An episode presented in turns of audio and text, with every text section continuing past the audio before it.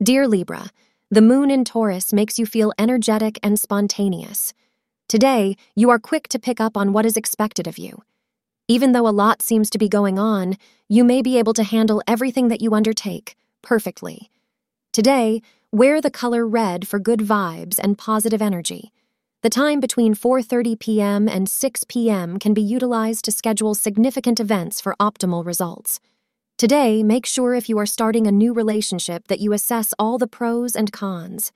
Do not let yourself get swept off your feet as you will need to use your rational mind in order to make this relationship work. You may bet getting drawn in even though this may not be the best scenario.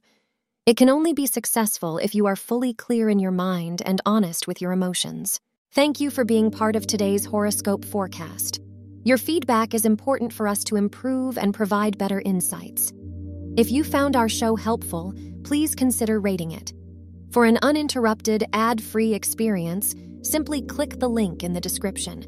Your support helps us to continue creating valuable content. Thank you for being here and see you tomorrow.